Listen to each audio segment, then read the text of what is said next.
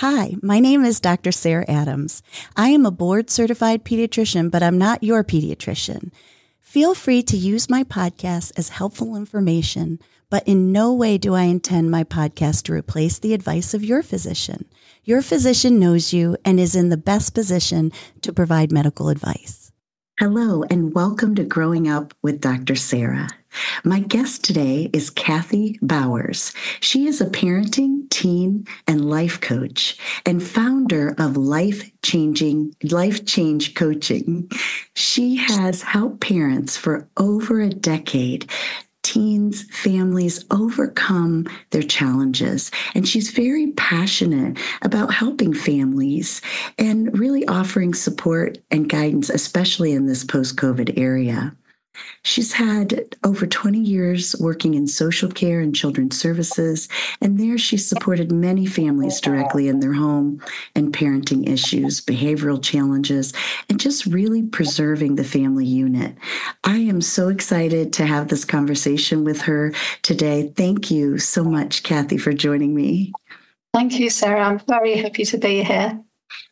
So tell us a little bit more. I know I, I gave a brief introduction, but I'd love to hear a little bit more about you and how you started uh, Life Change Coaching.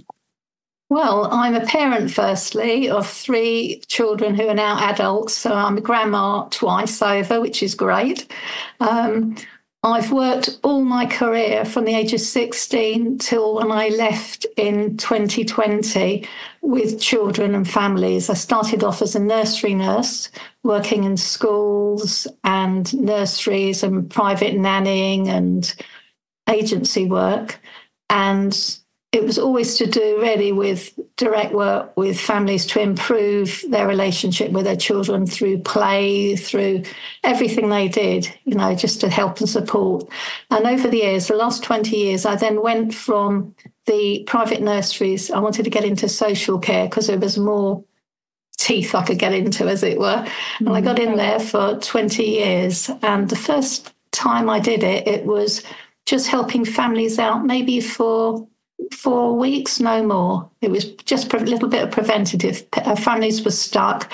They wanted some help, maybe putting routines in, setting boundaries, just basic stuff. But the social workers were looking at our team. We had 29 of us then, but I was one, the top senior. And they were looking at us thinking, oh, these, these people, are, these family practitioners can be really helpful for us because they can do our work. They can be our eyes and our ears and they can go in far more often than we could do because they were only going to see a family once a month. Well, we went in every week. So they'll thought, oh, get these people in, and then they can write up reports and share it in our reports that go to the court. So we ended up then getting the really severe, um, high end case families who have had the same thing going on, but it had been repeated by maybe four, five, six children. And um, it was difficult because they didn't sell us very well. They more or less said to the families, if you don't work with these family support practitioners, it's your last chance and we'll take your kids away. And I went, well, we don't work like that. And we're not, you know, statutory like you are. You go to the courts, you can issue. We're, you know, people have to work, want to work with us. So I said to the families, no, I'll work with you if you're willing to work with me. Yes, I do share information. So, you know, I'm going to be upfront about what I share. Um, but I'm not going to twist your arm or stab you in the back, as it were. So I had a completely different relationship with the um, the families. And they were still, in a way, looking for me to give them the answers, you know. And it's like anybody if you give them something that you agree with, you'll do it. But if you give them something, a suggestion that they're not interested in doing, they won't. So they weren't really progressing as quickly as I hoped they would. And I trained as a, perf- a, performance coach in 2018. And I brought that into the mix with me. And I just said, right, from now on, I'm not telling you what to do. I'm not advising you. It's now going to be all in your lap, your full responsibility, because you are the parents. So, you know, I'll ask you questions and direct you, but it's down to you what work you put in. And they still got a bit grumpy at first and thought, oh, don't really like this. But I said, well, you know, give it a shot. And a good 70% made that change, which was brilliant because they had so many going on. They had addictions, they had mental health, you name it, they had financial trouble, um, poor relationships, but they knew they had to sort themselves out first because I said to them, you, are blaming things on your children, but it's not really your children because you're offering the guidance. And if you can't get up and so, you know, because you've drunk bottles of booze the night before and you're slumped out on the coat eh, on the couch and you can't get your children even to school. There's lots of things that you need to start doing first. Like and also if you've got mental health issues and you're not coping you need to get yourself off to the gp you need to get yourself support for yourself. So once they realized and, and they did that it was so much easier for them. And they realized that i was there to help them and you know offer guidance to a degree. But um, so it was going well. But what had happened in the past was I used to be able to go with families, and if they needed me for six months, fine, or four weeks or longer, like a year, year and a half, I could do that. But the system changed, and they now said, no, you work six weeks only with any of the families, and then you're out.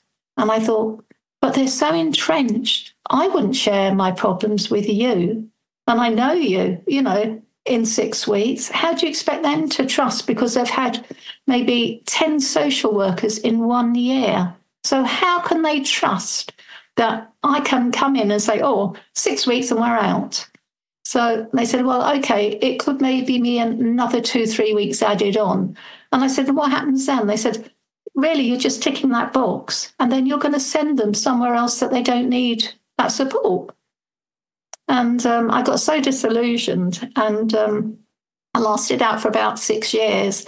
And I just said to the families, I, I don't like what's going on here. I can do far more with my coaching, my life coaching, and parenting, if I was just to go. So I took the um, decision 2020, end of the year, just to go and try and start my business. But I'm not IT. and I was doing all sorts of things, like because I dropped from a salary, um, like 30 grand a year, down to a pension. And I was trying to save money, didn't know what to do. And um, I thought, oh, and the, I got some people saying they were doing stuff, and then I gave them money and I got ripped off. And I thought, oh, God, what's going on? So eventually, um, through networking, I thought I better get someone who can help me and just have to dig the hands in and swallow and pay up. So I did this. And this lady, well, she was wonderful. She was laughing though. She said, Kathy, you've got all the balls up in the air in the circle. They're just not connected. That's why you're not getting anywhere. I went, oh, okay. So she helped me through that and kept on saying, do things gradually, which is what I've been doing. And then I think I've tweaked my website a couple of times, but I thought I still need it, still need to tweak it. And um, so I got someone who knew about it and he was great. He's just finished sort of really saying, we'll do that. Because I said, like the GDPR wasn't on there. I said, I thought I put it on, but he said, no, no, you've got to do this, this, and this. And I said, I don't know, and SEOs. And so I said, just get on with it and do it. So um, hence why, you know, my site is all up and running now. And I think, yeah, great. Because I want I want to work with parents, which is a different thing without the problems. They come with me because they're ready now. They've tried things like i used to try things with my kids.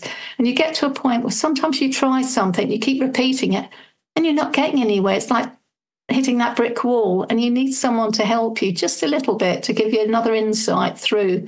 And that, that's what i do through my coaching sessions. They're individually um, set. So there's only one parent at a time because everyone's an individual and there might be clashes with that parenting. So you're just saying okay if you want to split the the thing it's like six sessions over 3 months of 2 hour sessions. So if you want to split it that's fine. It's up to you. If you want to hire get another package with me so you're doing it.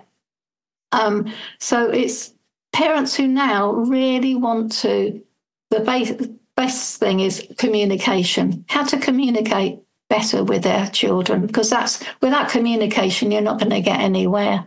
And then we look at the communication. We look at what's going on for the parents first You know, I mean, everyone seems to be working as well as running a family. So you've got the pressure of work, the demand of work. Some people bring their work home, so they're not in that right space. They're not in that frame of mind. They're they're juggling so many balls up, trying to do things, and you can't. You haven't. your energy runs out, and you're just sort of rolling on in the motions, but you're all getting into bad habits. It's the same thing with everyone's on the mobiles now. You know, parents, yes, young young kids. You know, kids who are going to infant school. Why do they need a mobile? Who are they chatting to? Because it's only mum and dad or grandma looking after them. They haven't got a big circle of friends. And the schools take the phones off them when they're in there. So why give your child this phone? You know, so it's all sorts of things like that that are impacting on family life. And parents seem to be afraid of they think they're getting it wrong if they say no to their child or if they start putting in the boundaries and the routines, which they have routines in school. That's how the school runs and it works. And we have routines in everyday life and routines as adults going to work. So it's nothing new. We have to offer that guidance and teach children and you know how things should be and be there for them. But it's it's just a lots of families used to say to me, oh, I don't want to tell, tell so and so off because I want her to be my friend. And mm-hmm. I said, uh, you're the parent. You know, when they get in their 20s or 30s, you consider friendship there, but you'll still always be number one parent first. Yes. You know? Yes, uh, thank you for sharing. What an incredible story. And what going back to when you were working in social work, I, I agree with you. You know, you were building trust and that takes time. Trust takes time. And i i love that you had really the parents best interest because that is really kind of the why of my podcast. So i'm, I'm mm. thrilled to have you on the show because i really my thing is i'm trying to help parents so that they can do better you know like we've got to fix here before we can really work you know with our kids. And you know they're kids i always say kids are watching they're listening you know all those things. And so you know teaching teaching parents to to role model what they want to see in their kids. And and that goes along with the communication piece. So what is what what are the first steps that you take to really restoring that harmony and that balance? And i also really like the fact that you work with the different parents individually because you know depending on their background and how they were raised i know you know i came from a big family. My husband came from a big family. And so we were always, you know, I thought, oh, okay, this is going to be good. You know, we've got similar backgrounds. But I will say, like John's family, and no, none of this is right or wrong. I'm not, but he, they were strict. They were more strict. I probably had, you know, a routine.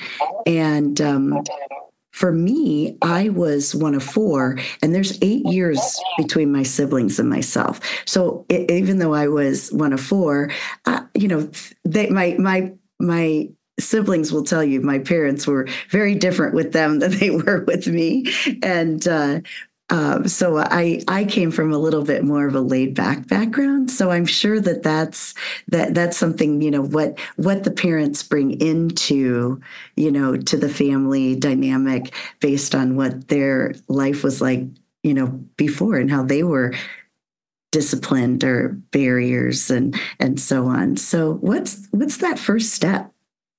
Well, the first thing is not to compare yourself with other families because Everyone is individual. Your family is individual from the neighbor. You've all got different personalities within that family situation. So it's a mixing bowl of colors, if you like. And therefore, you've got to consider your children. They're all individuals, they all have different interests, um, some are more sensitive than others, some are more independent and outgoing. So that all has to be considered in the mix, and also their ages and their abilities. because again you get some really fast learners that want to do something you have someone that might have a special needs thing or, or anything so you have to consider from the word go their ages when you're um, trying to communicate with them um, the first thing you do also which we as adults forget when we ask our child to do something doesn't matter if they're little or they're teenagers we'll give in one sentence probably five or six different instructions. And the kids go, it all comes like it's like you're throwing it at them. And they go, and they're sort of sitting there trying to work it out. Like, well, that's that, that's that. When, when do I? And so they're still thinking about it. And we as adults want a response immediately. Do it now. And they're thinking, well, I don't know which one to do. So they don't, you know. But then we get really sort of uptight about it and we throw out, our, sort of our voice gets louder. And I did demonstrations to parents. I used to say, I've just watched you do this to your child who's six. You just said, da, da, da, da. so right now I want you to do this, this, this, this. And this, this parent was sitting on the yeah. couch going, what? And I said, which one are you going to do? When are you going to do it now? she was like, oh, God. I said, and she, yes, she said, Kathy, you're making me panic. And I said, "Well, what do you think you're doing to your little ones?" You know, mm-hmm. and then you then you go in and you think they're being rude or disobedient, and they're not. They just have become overwhelmed. So you just give them one instruction and you let them take it in, think about it, and then you, you can check with them. Said, "Have you understood what I've said?" Because they might not necessarily understand what you've asked them. So keep it short, keep it simple, and if necessary, guide them it's like there's so many times parents say to this child, Your room's a mess, go and tidy it. Well, wouldn't it be better just come in with them and say, Look, oh, this room's a bit of a mess. I tell you what, where would you like me to help you start clearing it? And yes. you know, direct me and let them say, Oh, can you help me with that? Okay. So and then you can say, make it fun. You can say, right, how long do you think this is going to take us? Should we should we time ourselves? Should we just see how much? See if I'm quicker than you and you're quicker than me. And they love it. And it's it becomes like a game. And the more you do it, they start thinking, I've got to tidy my room anyway. So they will do it on their own eventually. But it's not a big task. It's not you've ordered them in there to do it on their own. And if their room's a mess, it's overwhelming for them. Yes, I would agree. I love that. So, what I hear you saying is one task at a time and mm-hmm. make sure that they understand and and and let and kind of let them kind of guide you too like where would you like to start because then it's like a partnership yes. Instead of you know i'm telling you what to do you know it's like let's partner in this. And and it i think that shows some support too you know that okay they're they're going to support me. And oh. and then i would imagine too that over time then they'll start to be able to do it on their own and I love the game idea. We used to do that all the time. Like my son was not a fan of taking a shower. And I've mentioned this in my, yeah, I've mentioned this in podcasts. So I would say to him, you know, you know, we talk about what he needed to do in the shower. And I would say, let's time you.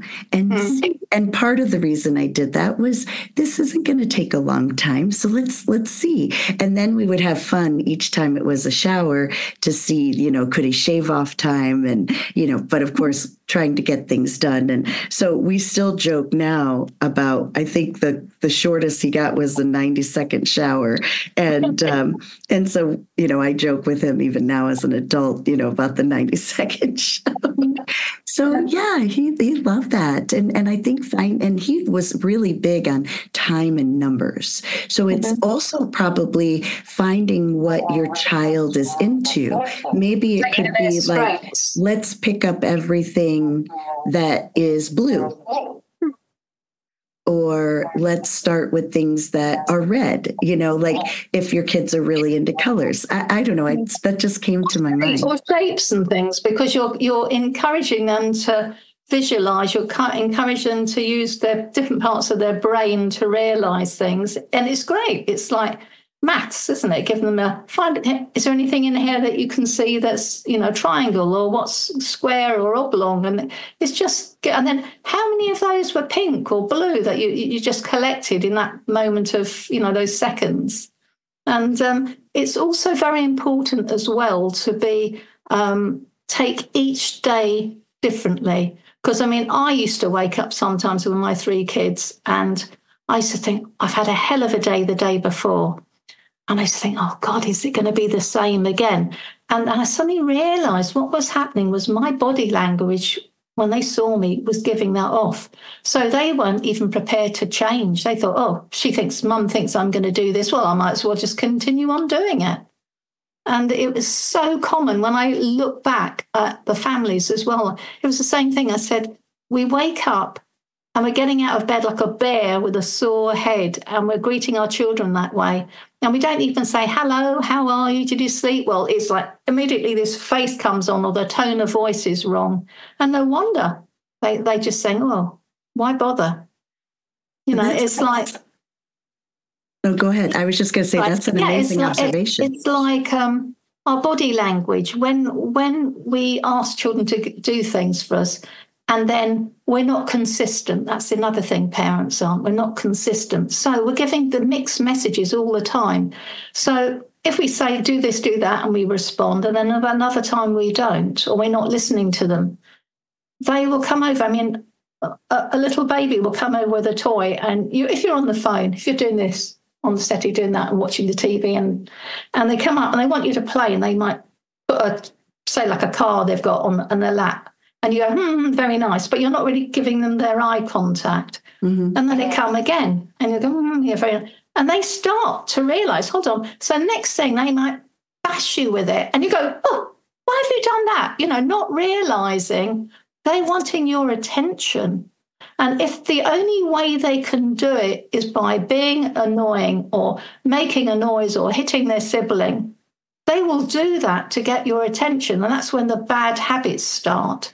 Or you get the children who go into themselves and they think, well, I'm not getting anything from here. I'm not getting any smiles. I'm not getting any responses, which is common if you're suffering depression. So they withdraw, they self soothe themselves.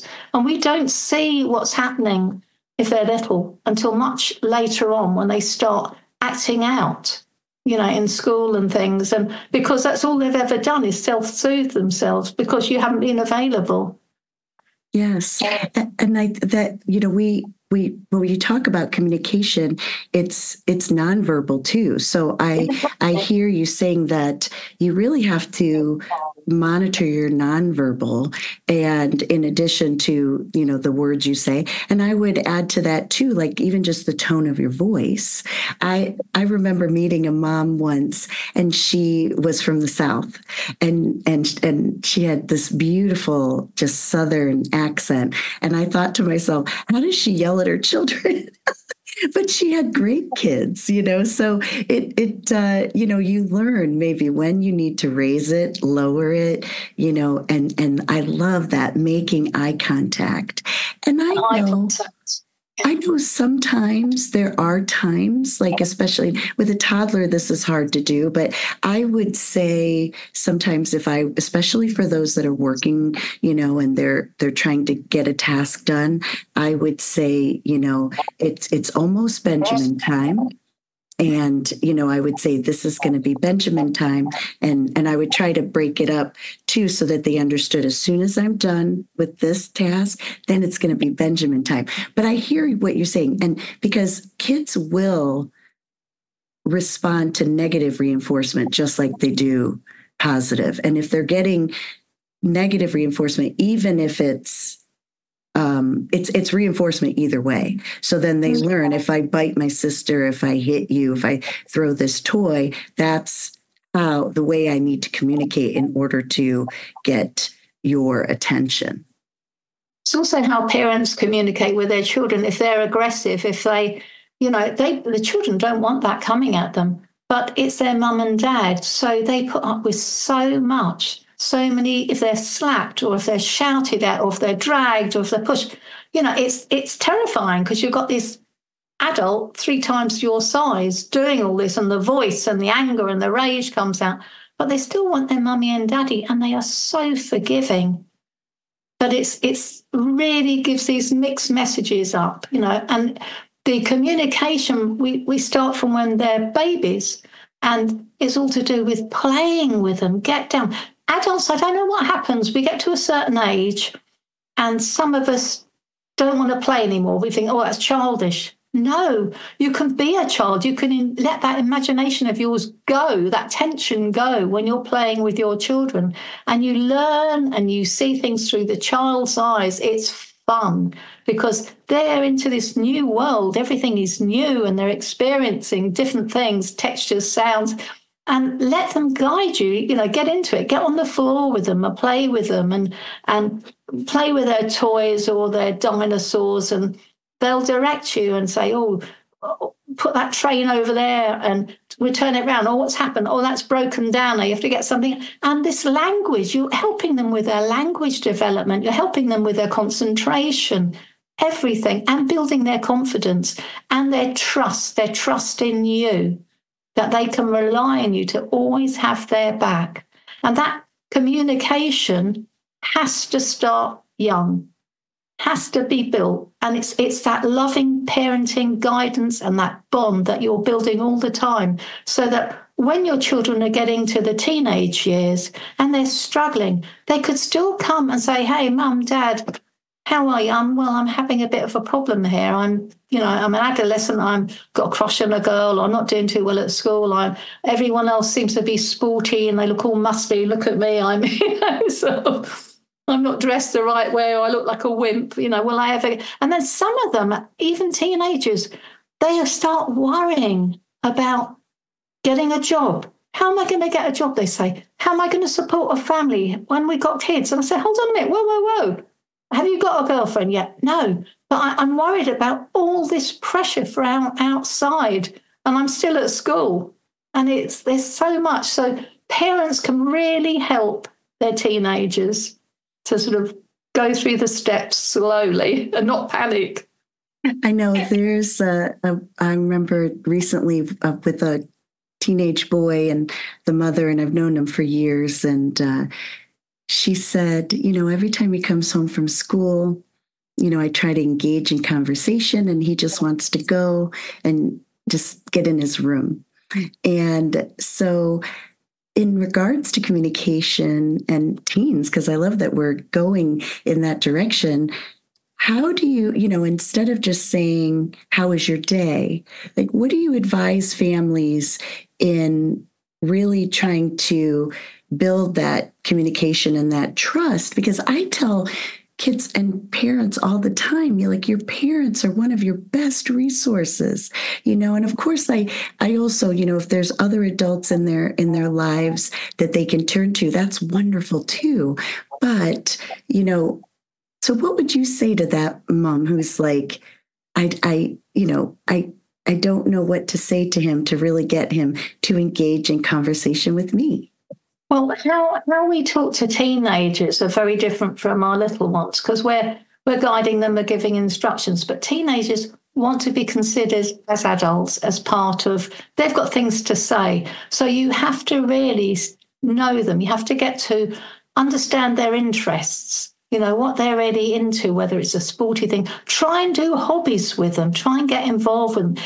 encourage them to, if they've got friends, let their friends come round, you know, because if they feel their friends can't come, they won't come. But also, if they're getting in a wrong crowd, they won't bring their friends home. So it's keeping them safe, it's keeping them aware of things like that.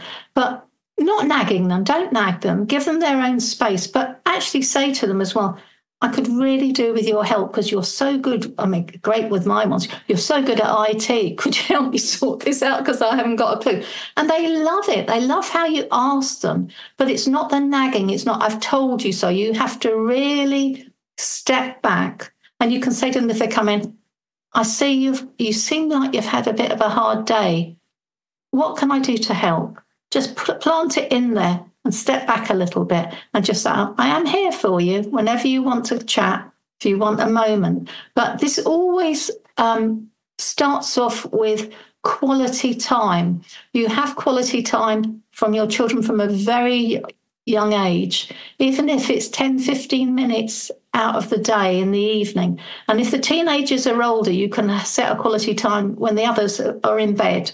And it's knowing that they know have that special time with you. And then obviously you have a sibling time, you get everyone together and you all do things, but it's that quality time is vital because that's how you grow that relationship with each other. I I read recently too, like even you know, I'm always trying to encourage people to read. And I, this just came to my mind. Like another thing is maybe reading a book that they're reading, even let's say it's for school or, or for fun. And then like almost do like a little mini book clubs with the lack of a better term but talk, yeah talk about uh, the book that you're reading together. I i i think or, or maybe it's a different something different if if they're interested in music yeah. or sports or you know again individually finding out what they really like to do. And um and then i also try to tell parents too like when you do say hey if you ever you know i'm here for you we don't always have to have all the answers. Sometimes kids just want to be heard. And um, and I, I think that's important to remember too. Or just maybe they just need a hug. You know, maybe they don't want to really tell you everything right now and give them time, you know. Come out, yeah. Yeah. And then and just give them, you know, maybe they just need a hug. It's very interesting because I think that we again, it's like it's hard as a parent. You want you don't want to be that friend.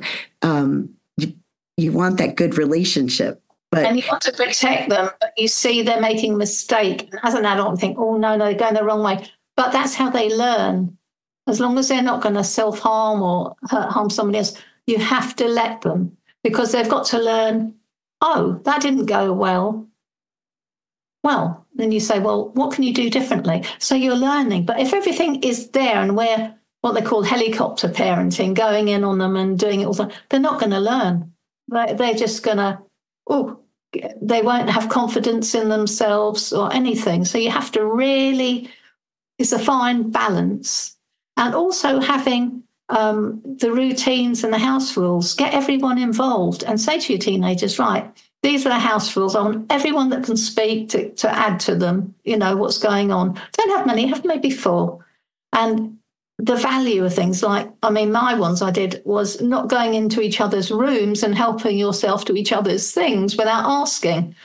Because one of my things i still remember my neighbor came back from italy with a beautiful bottle of really expensive perfume. And i put it in the drawer and left it. And then my son who was i think he was about six or seven he went into the room to get out his mummy's jumper which was a floppy red soft jumper and he used to put it on and said, Oh, I'm getting a cuddle, loved it. And then he obviously went exploring and he found the bottle of perfume and he opened it up and he put it on his head and he dropped the whole lot all over my jumper. And he came down and I went, What is that beautiful smell? And I just went, Oh no. Oh no. And I said, Have you been in mummy's room? Oh, it's just lovely. And I realized because I didn't recognize it, I went upstairs and there was this empty bottle of perfume. Oh, no. Never had it, you know. And I just, and I, he used to go in and take bits of jewelry that he liked. And there was one thing I had, it was quite funny. It was a crystal I was given when I was seven um, from a friend of my mum's who went to Africa. And it was a beautiful, beautiful crystal. And he said, Here you are this is for you. Keep it and look after it because it's worth a lot of money. And I just went, oh, it's lovely. Well, my youngest thought, he used to love it. He's got lights. And mm. so he took it, but then he dropped it and he he broke a bit off. And I, because I, I didn't use it, I didn't see it for ages. And all of a sudden, he's about four or five years later, he bought me a crystal, which wasn't anything like it and it had like a, a plain black back on it, so it wasn't really projecting that. And I said, "Oh, strange. Why have you got me that?" And he said, "Because of this." And he showed me the other thing. I said, "You've had it all this time." He said, "Yeah, I, I chipped it, I broke it, so that's why I've given you this." Aww. And I, I thanked him for it, but I said, "But you you knew that was wrong, did you?" And he said, "Yeah." And I said, and you've had it for years. I've had it for years. I know on his mind. I, I keep thinking yeah. that he's thinking about this. At what point do I do I tell her? And and that's I think that's a great example of you know, we set these boundaries and these routines to teach them, you know, yes. and and really, like you said, to build confidence and and it's love. I mean you know it really is showing love because when kids have some limits and those boundaries they feel more secure versus everything is just you know out there. And um and so yes i i, I think that we just have to realize that this is mom doesn't have to mean me no mom. What it means is we are doing this to, to teach you so that you learn to respect other people's properties. For example in, in this um, in this example uh, the same with for kids. Like one of our rules was uh, that if you you know we loved having the friends over but we needed to be home you know especially yes. when they were teenagers and it was didn't mean that we didn't trust them or this and that but you know it's it, i wanted to get to know the kids that they were hanging out get to know the families because the, you know was especially in those teenagers they're not always with us. So who who who's the, the rest of the village yeah who's yeah. the rest of the village? You know and what are they about? So that you know it gives you an opportunity to also have lessons, you know, especially if, well, so and so gets to do this at his house. You know what I'm trying to say. So, but I think that um, it, it, can be different. I mean, I'm sure you know with your children and families would agree too, you know, the way that you manage i mean you want you want things to be again those boundaries those limits etc routine but then you also know that there might be variations in how you communicate with your different children. Because well, it's their age and their understanding. I mean i had um, one obviously about when my kids were getting older coming if they were out i expected them to come back at a certain time um, also to be contactable. So I, I knew, um, and this was they didn't have the we didn't have mobiles then, so I needed to know the address where they were. I needed to know the landline where the families were, and I checked up on it because they could be telling me something different. And I thought, no, I'm going to check up on this, you know, just to make sure. And um, so they had all this. And what was funny was my youngest went off to a party and he was 14 and he was going off to, I said, Are you sure you're going? He said, I'm going off to this party. So I went, Okay, fine. So I said, Do you know what time to be back? You know, sort of about, I'll give you half 10 and you come back. And um, he said, Okay, that's fine. So anyway, he went to this party and it had been put out on the internet. So the house suddenly got a couple of hundred people coming to this house. Wow. And they were 18 plus. Mm. So they were bringing drugs, real booze, everything into their house. Oh, no. My son looked round and he started to feel really uncomfortable. So he thought, oh. So he went into the room to ask the parents if they could just phone to ask me to come and um, collect him. And the parents were drunk. and he said, Well, can I phone? No, you can't phone. So he said, Oh, what do I do now? So then he went over to his friend whose party it was and said, I've got to leave now because I have to be home at a certain time. And if I don't, I'm going to get grounded. So he used one of those house rules to get to save face. And he got out, and it took him a good hour and a half to walk back, but he got in. Oh. And the next day, he was so pleased because the place was raided, and apparently it got really bad in in the house and the party from it. But he said, wow. "I'm so happy that this rule," and he said, "I said, so it does work then, does it?" He said, "Yeah, it does. It does."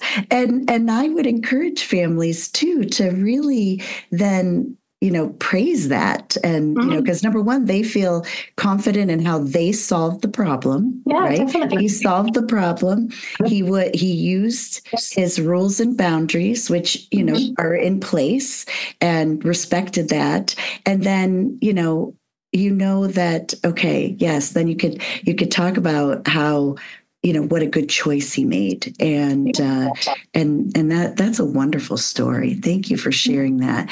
It, it's it's uh, i remember as the kids got older we started changing our language a little bit to well especially when they were off to college uh, we, we would say well tell me what what do you think you want to do about that you know instead of running to the rescue we would say wow you know i'm i'm sorry that that you know that's happening. What uh, what do you think you'd like to do you know to fix this or to do this or that?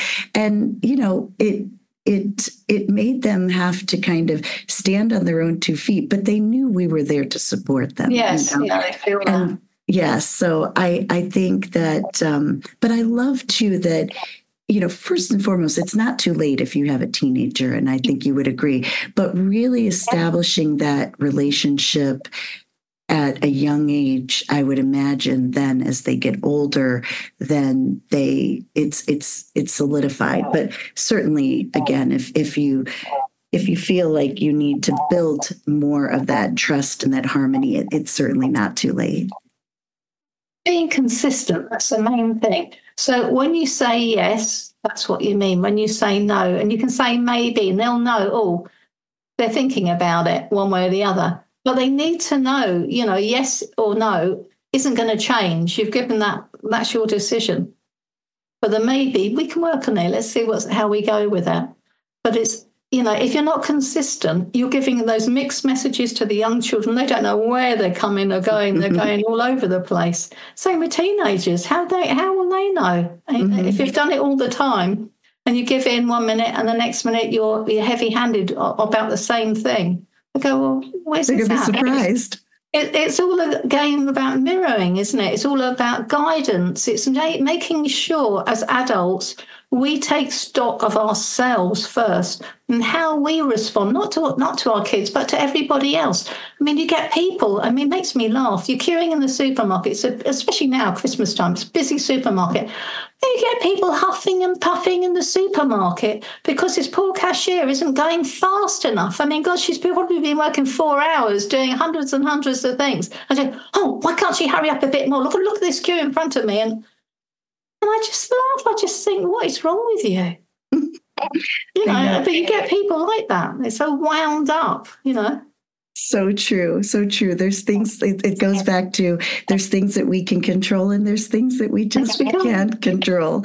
And so mm. being in a line like that, you just have to take deep breaths and say, you know, I need to buy these groceries this is this person is doing the best that they can. And have a, have a conversation with someone. You know, you're talking to someone. Have a be light-hearted, make a joke. See.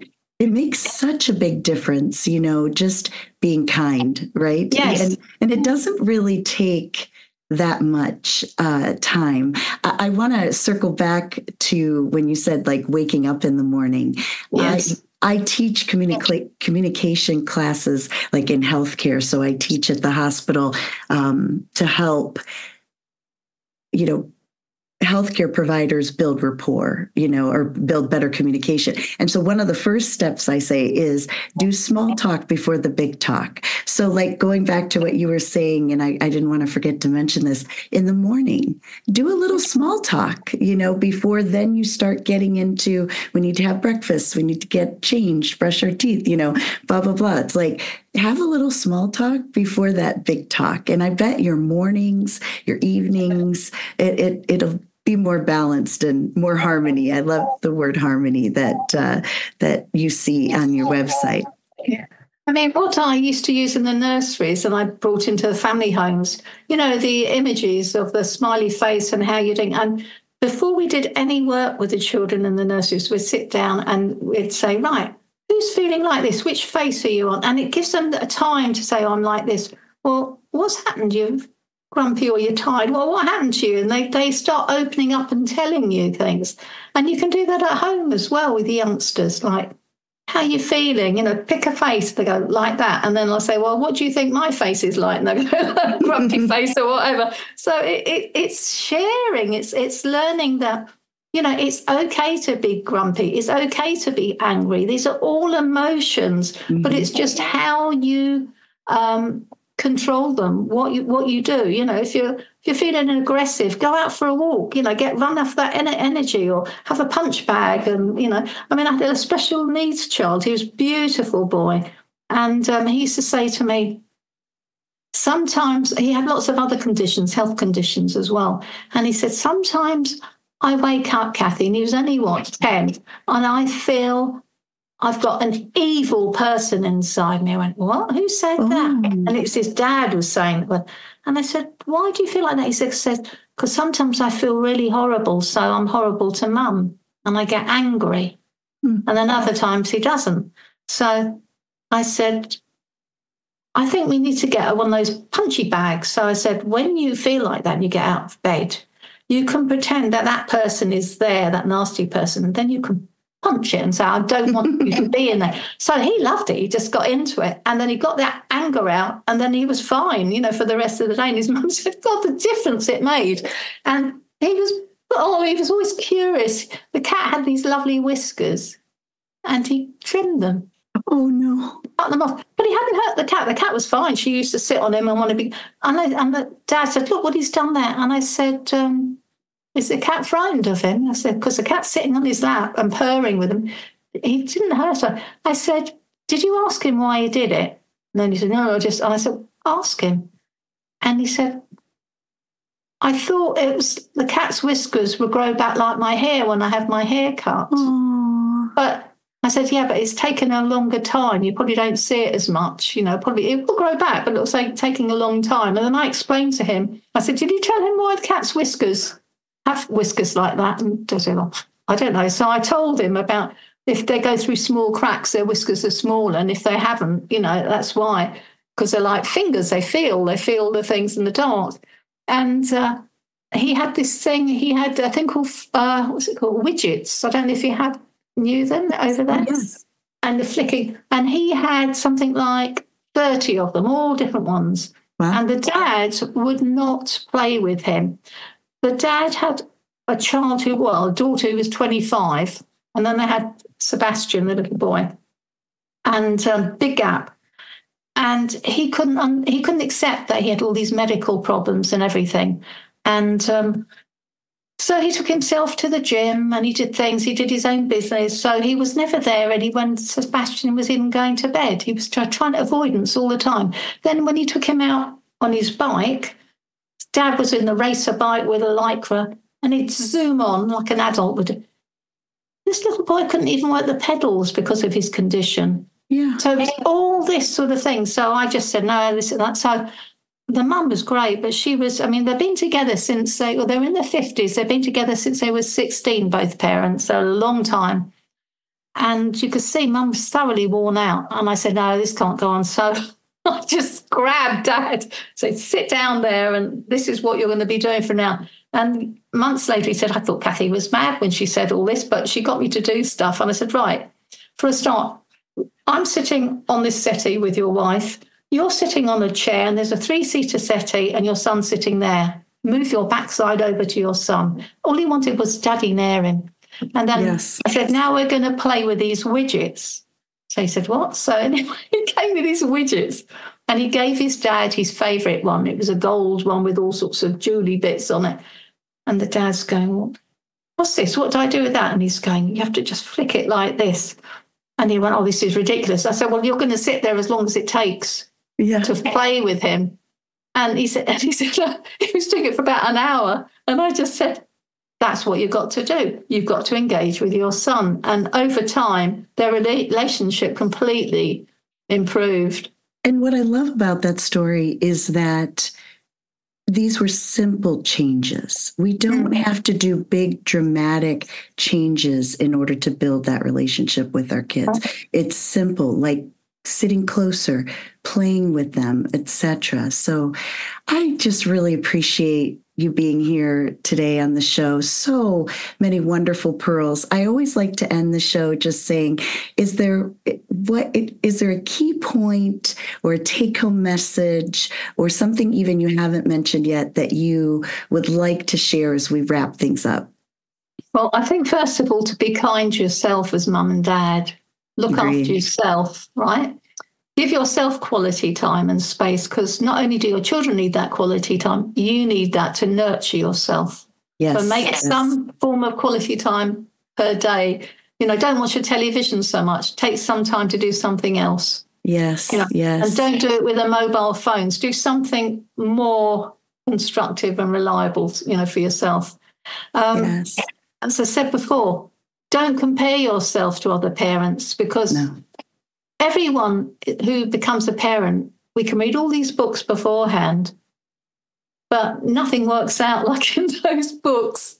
It's like these television series, you know, you see these adverts and all the parents are smiling, the children are clean and all well presented and tidy and everything's all hunky dory. Nah. Oh, I haven't found that.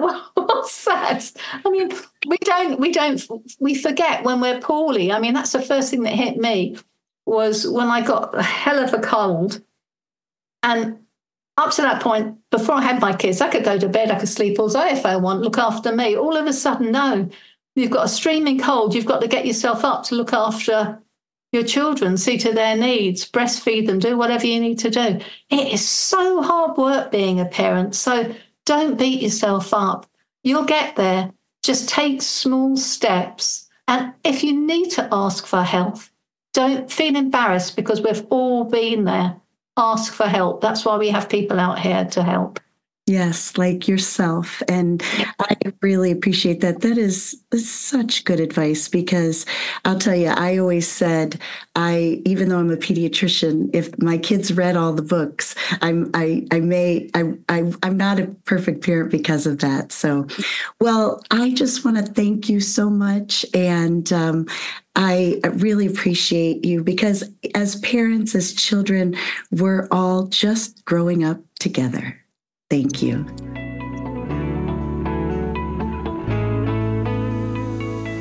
Thanks for listening to another episode of Growing Up with Dr. Sarah. If you enjoyed this episode and think the information shared here today could benefit someone else, take a screenshot of the episode and post to your Instagram story. Make sure you tag us at Growing Up with Dr. Sarah so we can spread the word about the show and continue to grow in our mission to support as many parents and families as possible. Hey, if you're interested in being a guest on the show or would like to suggest a topic, please visit www.growingupwithdrsarah.com slash contact. Thanks again for spending time with us today. Stay tuned for a brand new episode next week as we continue to grow up together.